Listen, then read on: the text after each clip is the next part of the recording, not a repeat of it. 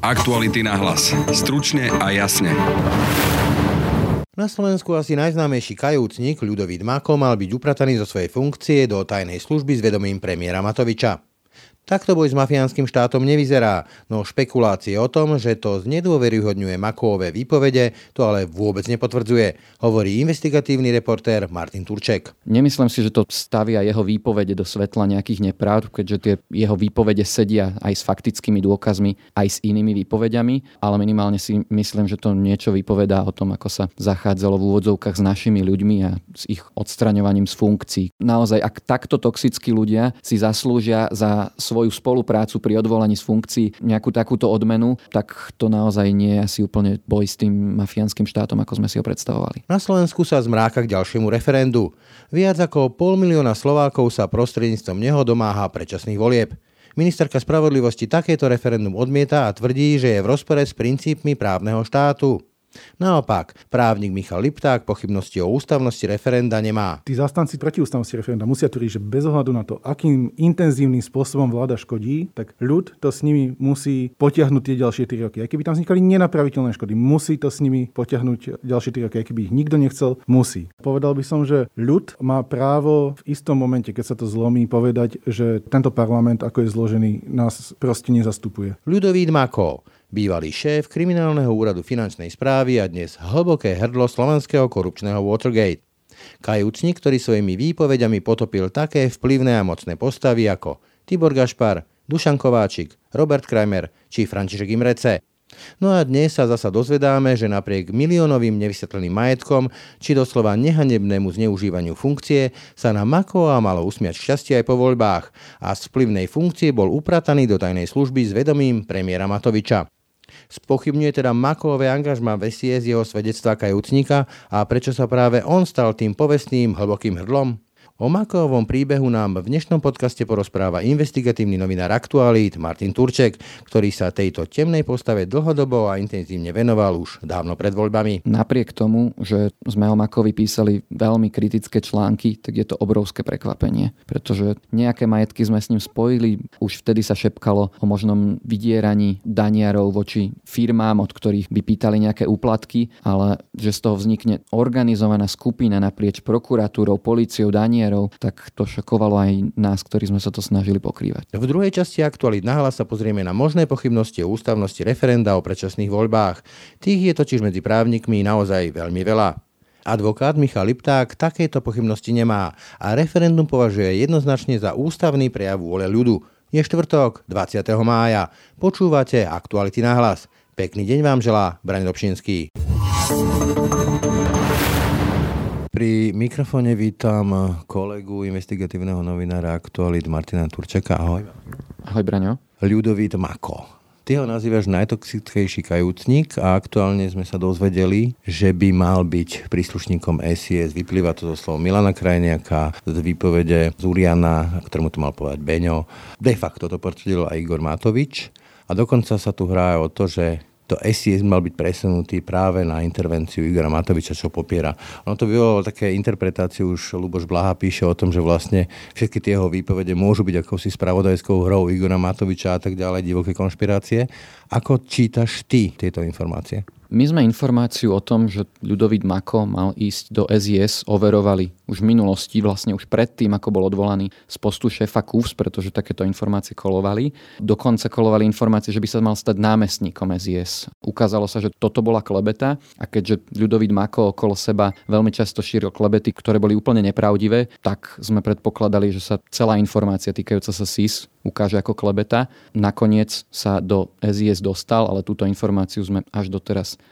preveriť nedokázali.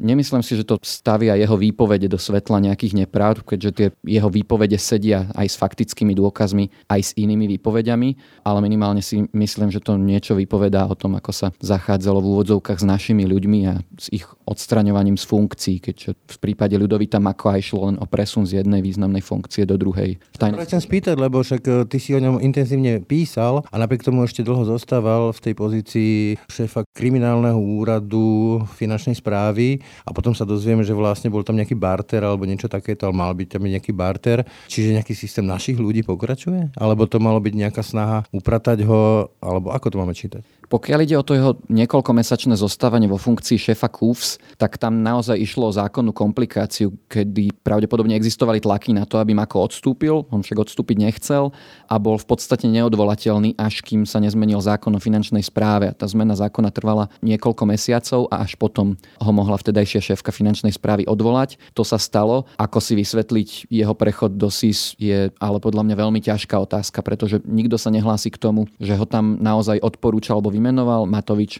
odmieta, že by ho do sis natlačil on. Vladimír Pčolinský, ktorý by sa k tomu mohol vyjadrovať, je momentálne vo väzbe. Čiže ťažko povedať, kde možno, že medzi zúčastnenými stranami Oľano a Sme rodina vznikla taká myšlienka dostať ľudovita Mako a do SIS. Ale ukazuje to akési privilegované zaobchádzanie s ním? Aj po nástupe Igora Matoviča? No určite je minimálne prekvapivé, že aj ak chceme niekoho dostať z funkcie, tak ako keby mu hodíme nejakú kostičku, aby neboli problémy. Že naozaj, ak takto toxickí ľudia si zaslúžia za svoju spoluprácu pri odvolaní z funkcií nejakú takúto odmenu, tak to naozaj nie je asi úplne boj s tým mafiánskym štátom, ako sme si ho predstavovali. Ale podľa teba tie slova o tom, že by to mohlo byť nejaká spravodajská hra Igora Matoviča, myslím teda jeho výpovede, sú teda konšpiračný blúd, hej? To mi znie ako naozaj veľmi kreatívna interpretácia. Určite si nemyslím, že to tak je a určite si nemyslím, že by niekto dokázal mesiace takto klamať orgány činné v trestnom konaní, ktoré majú dostatočné možnosti na to, aby si tie tvrdenia overovali,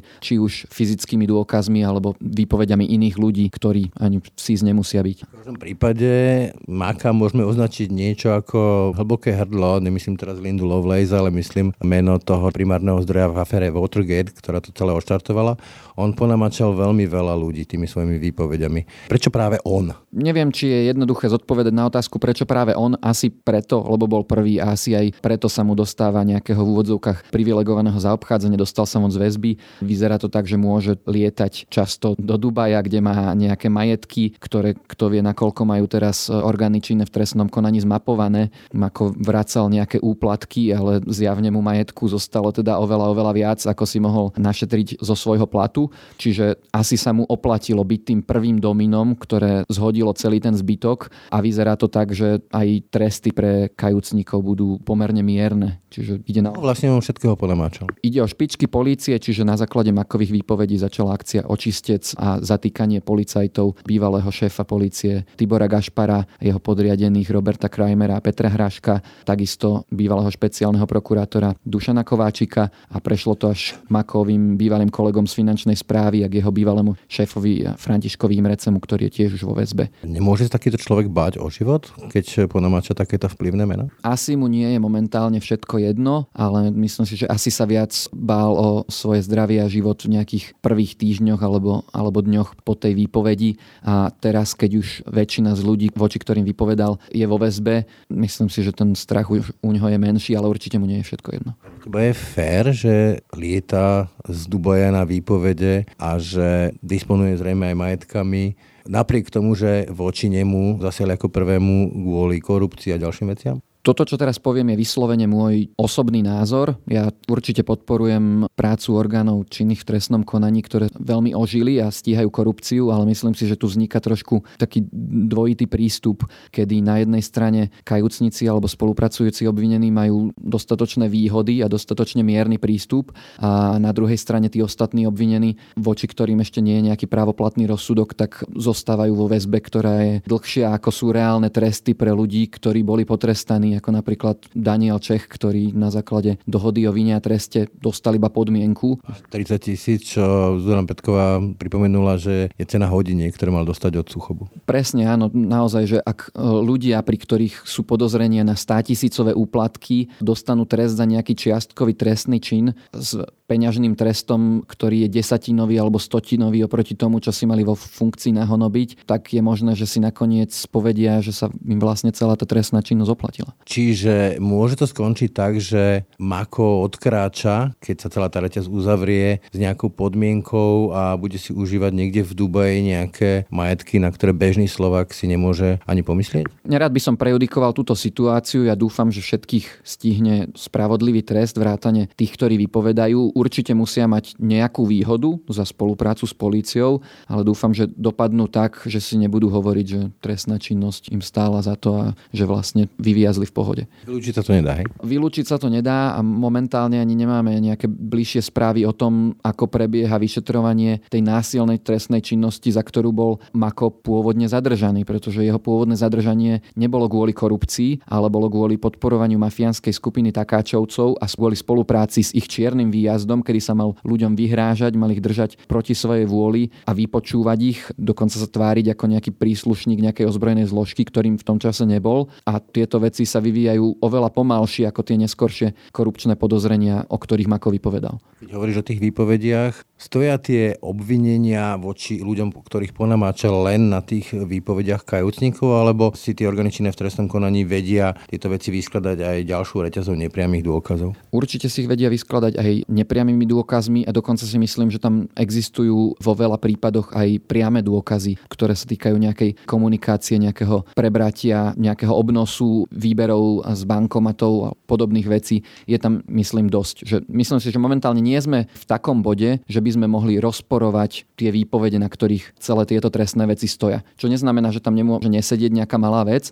ale ak niekto nastúpi na tlačovku a povie, že kajúcnik si chce zlepšiť pozíciu, tak si to celé vymyslel, tak to je myslím, že v príkrom nesúlade s realitou. Čiže tie slova Blahu či Fica o tom, že to sú klamstvá, táraniny, neobstoja. Určite treba voči tým výpovediam pristupovať kriticky, vnímať ich v potrebnom kontexte a snažiť sa ich podporiť inými dôkazmi, ale aby si to niekto celé vymyslel, to je nerealistické. Ижевска. Keď už sa bavíme o tejto téme, tak e, dá sa pripodobniť, povedzme, táto postava k tomu, alebo mne to aspoň evokuje tie prípady Falconeho a Borselina, kde to vlastne celé začalo tiež výpovedou jedného ex-mafiána, nazvime to takto, aby sa vyskladala celá tá sieť. No tak dúfajme, že tuto ten pád domina bude podobný a celá tá sieť sa naozaj, naozaj vyskladá a každého stihne spravodlivý trest aj vďaka tomu, že na začiatku niekto začal hovoriť. Ty si sa venoval Makovi ešte pred voľbami dávno dávno predtým, než sa z neho stalo to hlboké hrdlo, pejoratívne povedané. Prečo práve on? Myslím, že to začalo rozhovorom s ľudovitom Makom, na ktorom sme boli s kolegami Janom Petrovičom a Dagom Danišom, ktorý bol vtedy v Aktuality SK. Mako už vtedy bol významným funkcionárom, šepkalo sa jeho prepojeniach na Bederovcov. Presne takéto otázky sme mu kládli, z každej jednej z nich sa vyvliekol, neskôr sa ukázalo, že klamal o vzťahu aj s Bederovcami, aj s organizovanou skupinou okolo Jozefa Kertesa a bol to taký veľmi dobrý bod dôvod začať jeho tvrdenia bližšie preverovať a preverovať aj jeho majetky, keďže bola známa jeho ambícia stať sa šéfom finančnej správy, predtým mal byť viceprezidentom polície, čiže toto bol čas, kedy sme sa začali pozerať na jeho majetky a zistili sme, že toho má oveľa viac, ako si bežný funkcionár môže dovoliť. Čiže tak povediac, keď si sa s ním osobne konfrontoval, tak ti v úvodzovkách smrdel. Áno, napriek tomu, že treba mu uznať, že on bol veľmi verbálne zdatný, vedel o sebe vytvoriť dojem, že vie odpovedať na každú otázku. Ťažko by sme ho vedeli pri niečom prichytiť, ale naozaj áno, niečo na ňom, na ňom smrdelo a bol to určite dôvod pozrieť sa na ňo bližšie a v podstate sa to podarilo. Teraz s odstupom, keď vidíš, čo všetko on spustil, ako to hlboké hrdlo, aký je to pocit ako novinár? Napriek tomu, že sme o Makovi písali veľmi kritické články, tak je to obrovské pre prekvapenie, pretože nejaké majetky sme s ním spojili, týkalo sa to miliónových firiem, už vtedy sa šepkalo o možnom vydieraní daniarov voči firmám, od ktorých by pýtali nejaké úplatky, ale že z toho vznikne organizovaná skupina naprieč prokuratúrou, políciou, danierov, kde si Norbert Beder v podstate lusknutím prsta vedel vybaviť poslušnosť vysokých funkcionárov, tak to šokovalo aj nás, ktorí sme sa to snažili pokrývať. Taký Jozef Max slovenskej korupčnej chobotnice. No, práve neviem, či zrovna Ľudovita Mako, aby som označil za Jozefa Maka. Ja si myslím, že Mako naozaj nie je človekom miliónom, ale je taký, povedzme, že uh, ja mám pri ňom aj veľmi taký zvláštny pocit z toho, že on je tým prvým kajúcnikom a zrejme z toho bude čerpať nejaké výhody, pretože práve tá jeho trestná činnosť je istým spôsobom najvážnejšia, keď zahrňa aj násilnú trestnú činnosť a práve on je tým, ktorý vo svojej funkcii zrejme prejavoval najviac arogancie k zákonom a všetkému, kde veľa ostatných ľudí sa tvári, že a mňa niekto ovládal, alebo ja som len niekomu pomáhal, no a Mako určite v tejto pozícii nebol. Mako je naozaj človekom, ktorý sa snaží všetko pohnúť vo svoj svoj prospech. Človekom ambícií. Áno, určite, určite človekom veľkých ambícií a, a nie úplne Jozefom Makom. Kľúčová otázka ale je, či po tej fáze ktorú sme mohli sledovať, vykopávanie dverí komandami NAKA ráno o 3. o 4. a tých vyšetrovacích väzieb príde aj k súdom, ktoré potvrdia všetky tie podozrenia. Ty to ako odhaduješ? Dúfam, že naozaj príde, že čo najskôr príde, aby vlastne tie fázy väzieb, ktoré sa momentálne vnímajú ako kontroverzne, boli čo najkratšie. Vyšetrovanie trvalo čo najkratší čas a potom naozaj už išlo k spravodlivému procesu, ktorý rozhodne o spravodlivých trestoch, kedy už vieme, že tí ľudia, ktorí sú za mrežami, tak tam patria a sú vo výkone trestu a nie len v nejakom čakaní na proces. Ale Makovi nehrozí žiadne také, že by skončil v base. No, pravdepodobne mu to hrozí, ale nepoznáme nejaké neformálne dohody, ktoré mohol uzavrieť pred svojou výpovedou. Naražam napríklad na to, že Čech, Polka a tak ďalej tiež skončili s podmienkami, tak keď on prehovoril ako prvý, asi to bude na tú podmienku, nie? keďže Mako prehovoril naozaj pred Čechom a prehovoril k množstvu, množstvu vecí, tak naozaj je šanca, že sa z toho všetkého vyvlečie s podmienkou, ale išlo by o snahu predpovedať niečo, do čoho nevidíme viac ako takýto predpoklad. Možno rok, dva, tri, keď si zaletíme do Dubaja, tak o tom stretneme, hej? No možno ho stretneme aj v Dubaji, možno ho stretneme ako pána Jelenca opäť. Trošku sa obávam, mm, či sa dokonca nevráti k svojim starým chodníčkom, pretože už teraz sa začínajú šíriť informácie o tom, že nie je úplne kajúcnikom v pravom zmysle slova kajúcnik, že by sa kajal za svoje hriechy a už by ich ďalej nepáchal. Len obchodník. Áno, obchodník. Toľko Martin Turček, ďakujem ti za rozhovor. Ahoj, Braňo. Pri mikrofóne vítam právnika, advokáta Michala Liptáka. Dobrý deň. Dobrý deň. Témou je možné referendum. Zhruba 600 tisíc ľudí žiada predčasné voľby prostredníctvom referenda. Prezidentka to zatiaľ posunula na ústavný súd. Radoslav Procházka to je jeden z hlasov, ktorý hovorí o tom, že toto referendum ústavné je, lebo panuje spor medzi právnikmi. Vy tvrdíte tiež, že to je ústavné referendum. Že teda môžeme hlasovať v referende o predčasných voľbách. Vaše argumenty? Ako základným argumentom je, že v prvom rade v ústave je explicitne napísané, o čom referendum nemôže byť. Nemôže byť o ľudských právach, nemôže byť o daňach, odvodoch a nemôže byť o rozpočte. A keď chceme nejakým spôsobom z ústavy vyčítať akoby dodatočné obmedzenia základných politických práv, tak musíme byť veľmi opatrní, veľmi striedmi. A ono sa to v niektorých ohľadoch dá, ale v tomto prípade... Je sa to ten, ten tzv. súdny aktivizmus? No, nemyslím si, že to je súdny aktivizmus. Akože myslím si, že to, že sú tam proste nejaké explicitné obmedzenia, neznamená, že ešte implicitne sa nedajú vyčítať nejaké dodatočné. Ale treba to robiť s bázňou a určitou opatrnosťou. Čiže argumentačné bremeno v tomto prípade vidím na strane tých, ktorí tvrdia, že to referendum je v rozpore s ústavou. Oni musia predniesť argumenty, že čo také zásadné sa v tomto referende deje, že je potrebné ako keby ho zakázať a vyhlásiť ho za protiústavné. Podľa mňa tie argumenty nepriniesli dostatočne presvedčivé. Sme niektoré. Napríklad sa objavil argument, že vyhlásenie volieb alebo konanie volieb musí byť tiež expressis verbis e, nejakým spôsobom byť stanovené zákonmi, ústavou a tak ďalej. Spôsob, že by sa voľby vyhlasovali cez referendum, ale nemáme akože jasne zakotvené nejakože zákonmi. Keď sme tu už mali nejaké referenda a predčasné voľby a podobne, to boli ad hoc zákony v konkrétnej situácii. Boli to ad hoc zákony, aj ústavný súd sa, myslím, v 2014 v obiter dictum vyjadril takým spôsobom, že sleduje to, ale ešte sa akože nevyjadruje k tej ústavnosti. Každopádne ten princíp alebo test, že o čom môže byť referendum, je definovaný ako dôležitá otázka verejného záujmu a predčasné voľby sú dôležitou otázkou verejného záujmu. A opäť proste tým základom, prečo sa konajú predčasné voľby, v prípade, že by to referendum bolo úspešné, je vôľa ľudu. A pokiaľ chceme vlastne v demokracii nejakým spôsobom limitovať vôľu ľudu, tak eh, musíme nájsť na to fakt veľmi presvedčivé argumenty. Tak skúsim taký jeden, ktorý ponúka Marian Giba, ktorý hovorí o tom, že takéto referendum by popieralo vôľu voličov v parlamentných voľbách, ktorí volili tých poslancov na nejaké obdobie s nejakými záväzkami v tom období, teda 4 roky, predpokladá náš parlamentný systém. A prečo by mala byť nadradená vôľa toho človeka v referende, žiadajúceho predčasné voľby nad vôľou toho voliča, ktorému tým zmaríme to, aby ten poslanec 4 roky plnil jeho mandát. Zaujímavé na tomto argumente je, že ak sme si napríklad predstavili hypotetickú situáciu, kedy by všetci ľudia, ktorí teraz volili tú súčasnú vládu, hlasovali v referende za predčasné voľby, tak oni by vlastne výkonom svojho aktívneho volebného práva podľa tohto argumentu popierali aktívne volebné právo. Ale každopádne ten argument eh, Mariana Gibu je skôr v tom, že ide o poprenie základného ľudského práva, ktoré spočíva v aktívnom volebnom práve, v práve voli. Čiže on tam ide od cestu, že vlastne je zakázané referendum o základných ľudských právach a toto vlastne znižuje štandard základného ľudského práva. Každopádne, tento argument eh, podľa mňa je vlastne kruhový. On predpokladá to, čo chce dokázať, lebo nejaké obmedzenia ľudských práv proste existujú. Ako keď eh, som volil vládnu koalíciu v roku 2010, tiež som očakával, že to bude na 4 roky. Tá vláda do roka a pol padla, ale keďže padla zákonným spôsobom, tak eh, nedošlo k porušeniu môjho aktívneho volebného práva. Čiže my tu musíme vlastne najprv si položiť otázku, že či toto referendum je protiústavné a to porušenie aktívneho volebného práva je vlastne dôsledok protiústavnosti toho referenda. Čiže nemôžeme len z toho, že tu dochádza k obmedzeniu vlastne toho aktívneho volebného práva hneď vyvodzovať, že je protiústavné. Najprv musíme dokázať, že je protiústavné a potom konštatovať porušenie základného ľudského práva. To je ten právnický jazyk, ale skúsim to povedať tak modulovo a osobne. Povedzme, ja som volil, hovorím modelovo, poslanca dostala, ktorý mi slúbil, že za tie 4 roky urobí toto, toto, toto, toto.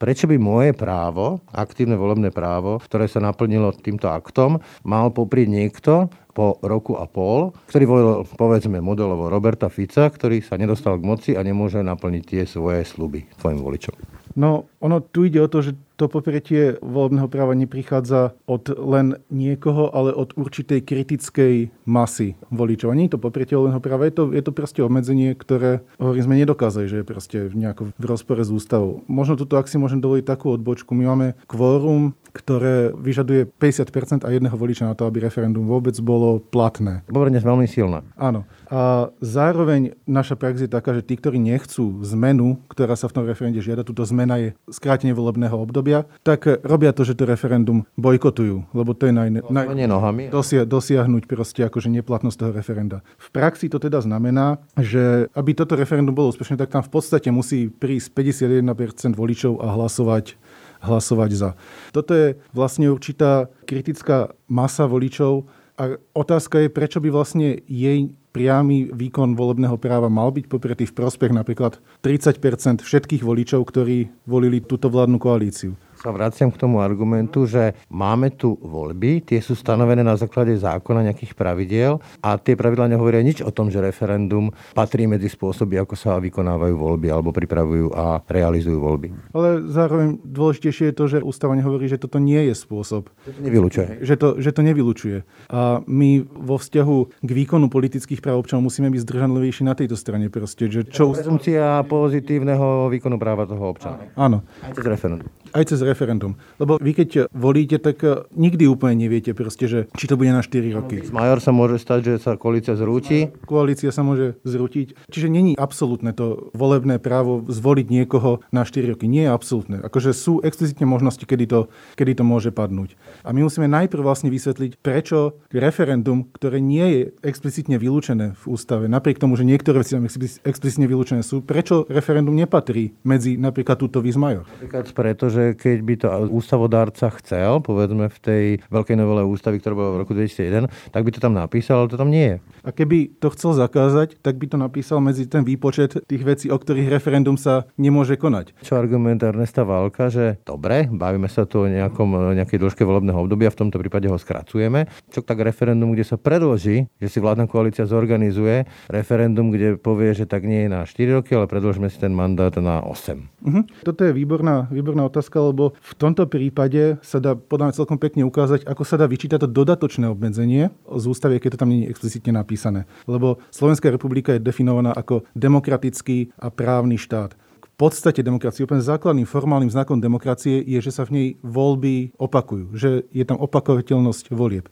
Ak začneme predlžovať volebné obdobia, tak dochádza k popreniu tohto základného formálneho znaku demokracie. Dobre, tak formálne to bude tak, že budú pravidelné voľby každých 10 rokov a bude to od toho referenda. Ak by sme zaviedli pravidlo, že volebné obdobie je na 10 rokov, tak áno, ale ak by sme ad hoc predlžovali voľby, tak dochádza k ohrozeniu samotnej tej opakovateľnosti volieb v demokracii. Ja rozumiem, že predlženie o jeden deň, povedzme, nevyzerá až tak dramaticky. Ale vieme, že predlženie o 20 rokov, o 100 rokov...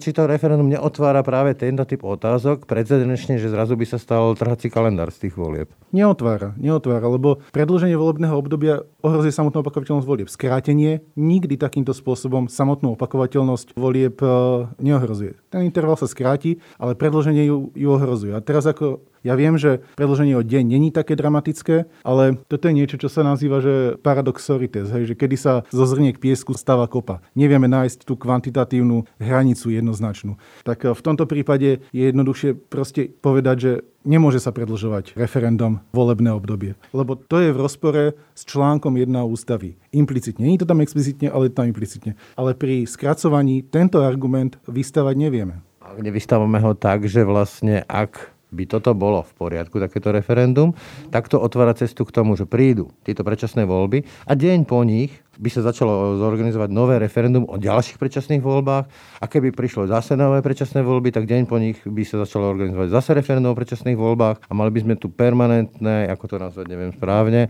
volebno-referendové koleso.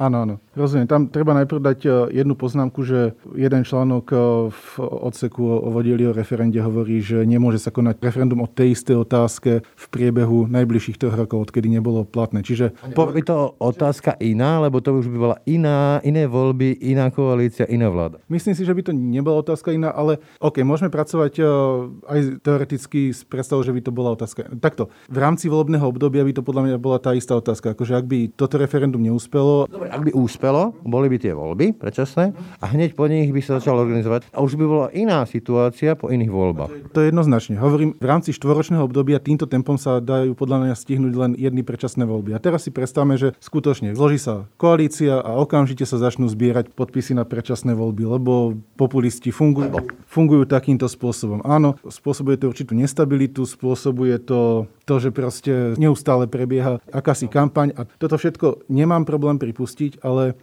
ono, určitá nestabilita proste populizmus je inherentnou súčasťou, súčasťou demokracie. Stabilnejšie oveľa sú totalitné režimy ako demokracie. K demokracii určitá miera nestability patrí. To vyplýva. Až taká? Až taká, áno. Až takáto, kľudne. V praxi sa mi zdá, že sa to tak často zase nedieje a to pracujeme vlastne v rámci, že predpokladáme, že to referendum je ústavné, lebo už dve také prebehli. To neznamená, že, že máme rozhodnutie ústavného súdu, ale proste je to ako keby... Prezumujeme.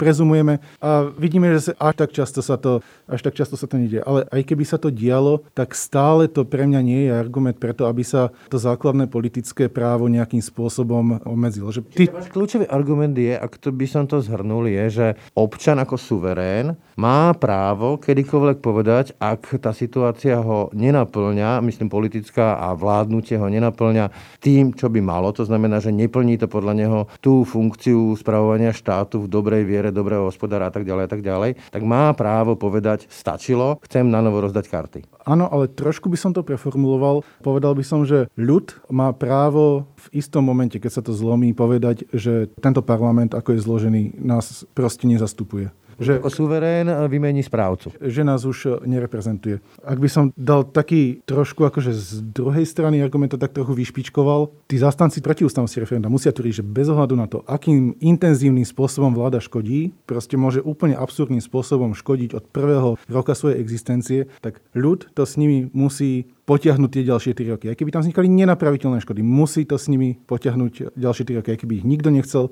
musí nemá žiadnu legálnu možnosť, ako sa proti tej vláde nejakým spôsobom postaviť. Článok 32 ústavy, myslím o práve na odpor, keby to bolo nenapraviteľné a neznesiteľné. Áno, je tam právo na odpor, ale čo znamená právo na odpor? To nebolo nejako presne špecifikované.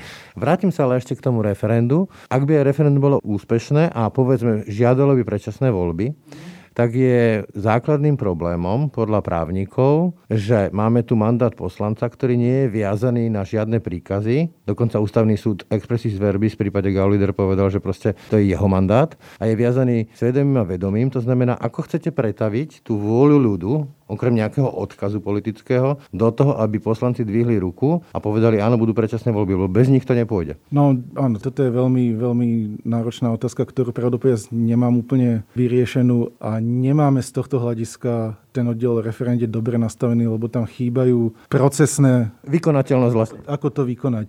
Bude v zbierke zákonov, keby bolo úspešné a teraz žiadalo predčasné voľby, ale z tej zbierky zákonov nevyplýva, to nie je vykonávací predpis voľbám. Musia ho urobiť poslanci. Veci. Nie je to vykonávací predpis k voľbám, ale teda je tam zrejme aj teda docent Giba to tak interpretuje, že je tam taká predstava na strane organizátorov referenda, že tá otázka bude vyhlásená v zbierke referenda a tým sa stane proste záväznou a tým pádom do 180 dní predseda parlamentu vyhlási predčasné voľby vlastne ako...